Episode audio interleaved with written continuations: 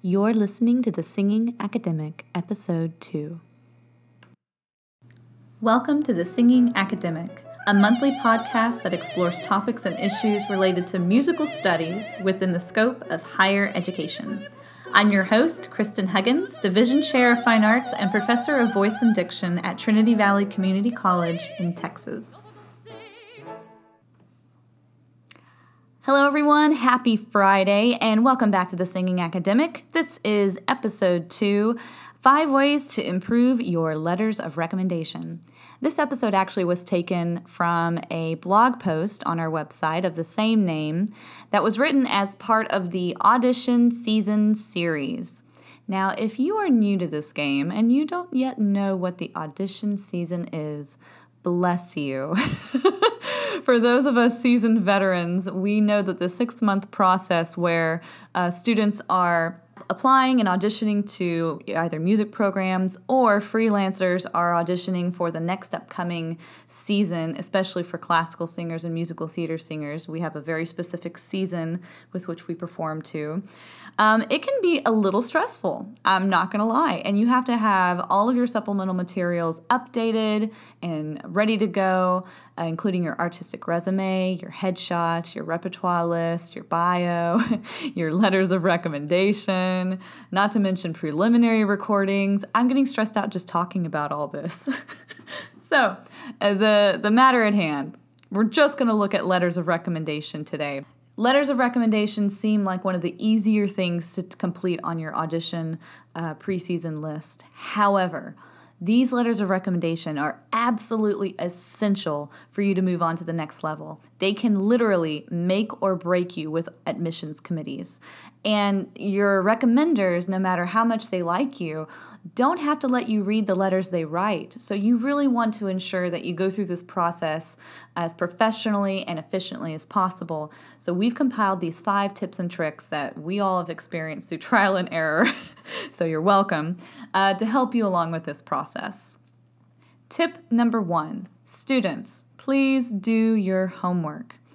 I feel like I shouldn't have to say this, but unfortunately I do uh, just because I've seen this. Uh, students coming into my office to ask for letters of recommendation, which I'm happy to provide, and yet when they request the letter, they aren't sure exactly whether they have to supply the letter with their application physically or via electronically.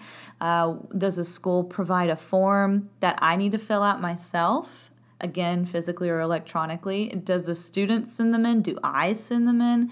There's all these different questions and every program is going to be unique. So please be sure to get on your uh, intended program's website. They should have within the music department website an admissions and auditions section that details out exactly what they're going to want from you in terms of letters of rec how many you're going to need uh, who you need to write them how they're going to be submitted I know that many programs still adhere to the traditional method where uh, the recommender types out an official letter on letterhead of their institution, and then when they go to uh, seal it in the envelope, the uh, recommender will then sign over that sealed back flap, and that'll prove that it has not been tampered with by the student and then the recommender hands the letter to the student and the student compiles it with their physical application. I know that's not being done as much anymore. Traditionally, that was the method we adhered to.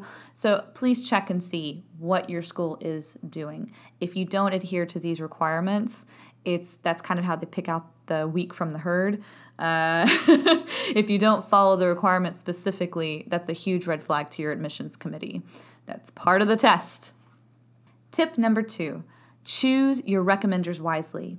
Now, guys, these are the people that are going to sell you to your admissions committee. You want to be absolutely certain that the instructors or mentors or employee employers that you choose are going to sell you and brag about you and present the very best you to this admissions panel.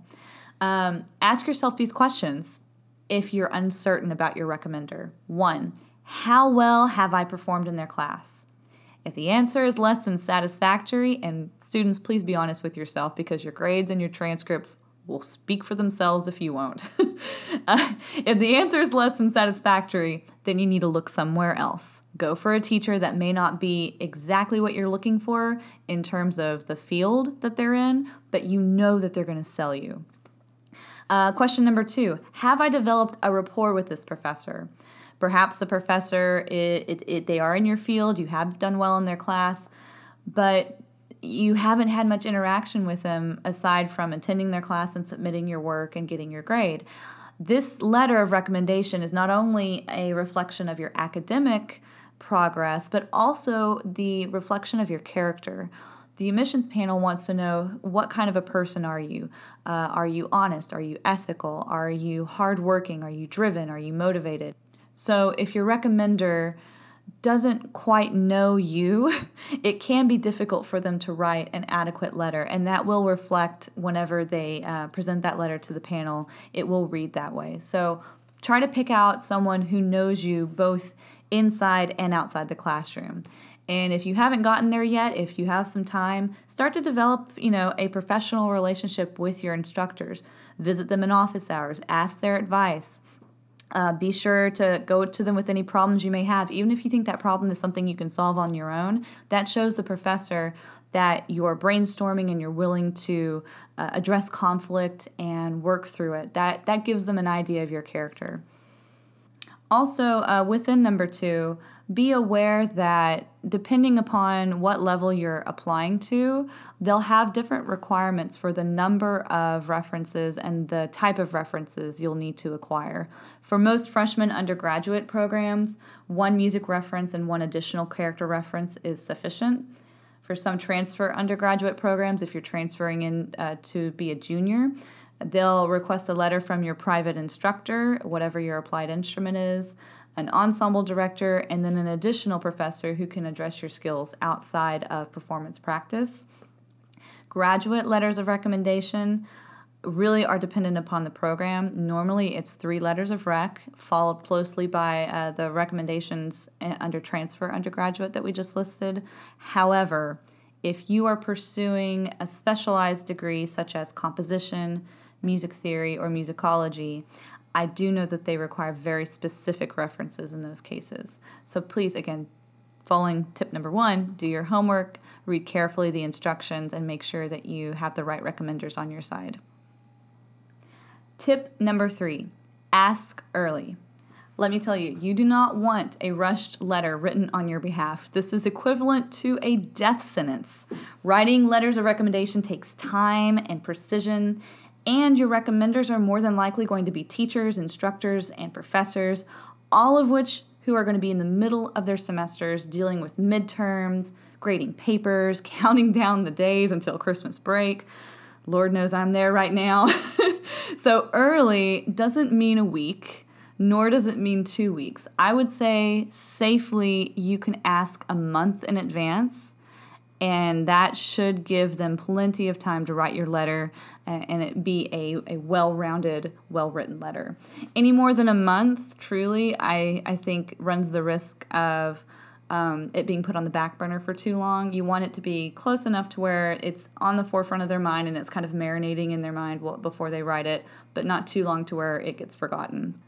Tip number four provide a portfolio now, regardless of the level of relationship that you have with your intended recommender, whether it's an instructor, a mentor, a professor who maybe you have known for a long time, they go to your church, regardless of any of this, please don't fall into the trap of assuming that they already know everything they need to know about you in order to write a stellar letter of recommendation.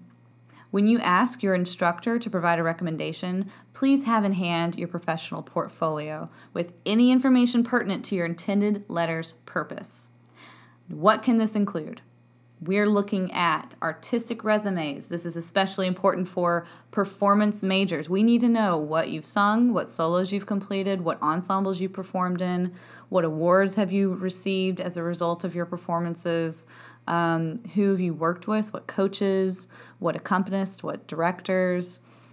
Work resume. Now, work resume isn't necessarily music geared. However, it does show that you're able to maintain a work life balance and the ability to juggle multiple responsibilities at once. Also, if you have uh, gone through high school by holding down a 30 hour a week job, or you've gone through college, you know, holding down a full time job as well, those are things that I believe your admissions panel needs to know. That says a lot about who you are as a person and as a student that you're able to juggle all of those uh, those obligations at once. So include the work resume as you see fit. Curriculum vitae. This is applicable especially for graduate work if you've had previous teaching experience or if you have done tutoring in the past, if you're an education major going into graduate work. Um, for performance majors, not so much. And for those going into undergraduate without any teaching experience, not so much again. Biographies, no longer than 500 words. Uh, volunteer community service information, your transcripts, your GPA, any scholarships that you've been awarded, your test scores, and if you've been recognized for said test scores. Uh, extracurricular activities, this is really limited to undergraduate applicants only, graduate work, not so much. Uh, and then, of course, any other additional information that you'd like them to consider highlighting.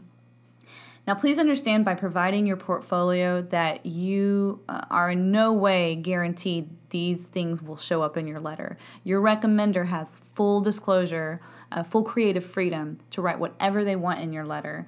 But by providing these materials, you're you're giving them the option to highlight or bring out some of these accomplishments. And more than likely, in most cases, the recommenders will consider these materials and place items from them into your letter. I know I do. I, I really appreciate it when a student gives me a portfolio, and I try to uh, put as much as I can without, of course, seeming, um, seeming ridiculous. Tip number five create two deadlines. This is a trick I learned when I was in graduate school. Audition season is stressful enough without having the added bonus of a well meaning recommender who either A, forgot about their deadline, B, they dropped out at the last minute from extenuating life circumstances, or even better, C, they wait until the evening of to give you your letter of recommendation. Um, I won't say whether or not I've been put in this situation before, but I don't want you to be in this situation. So please take, if you're going to take any advice from this entire episode, please take this last one. Um, give yourself two deadlines. Obviously, most programs work on the December deadline for preliminary applications and recordings. That's when all of your main material is due, either December 1st or December 10th, somewhere in that, that range, in that ballpark don't give that deadline to your letters of recommendation. I would give them a deadline two weeks prior to this. So, just in case you have worst case scenario come upon you, you still have two weeks to last minute go to someone else who perhaps you know didn't make the cut for whatever reason and ask them beg them really for a letter of recommendation it will save your hide. I wish that I had been told this uh, as an undergraduate applicant, but I learned my lesson for graduation or for graduate applications. So if you're going to take anything from this episode, take number five and do it. I, if you're a student about to embark upon your first academic audition season, we wish you the very best of luck. Our hearts go out to you. We know how stressful it can be. Uh, be listening for more Music Major 101 episodes regarding audition seasons. Uh, and let us know your feedback and thoughts regarding your application process. If there's something you'd like us to discuss, uh, shoot us a comment, or you can go to our website at www.thesingingacademic.org and leave us a comment in the contact section. If you're an instructor or professor and you have additional tips to add for prospective music majors when preparing for the application season, please do the same. We'd love to hear from you and we'd love to collaborate and gather ideas and experiences from you as well. Thanks for listening to this episode of The Singing Academic.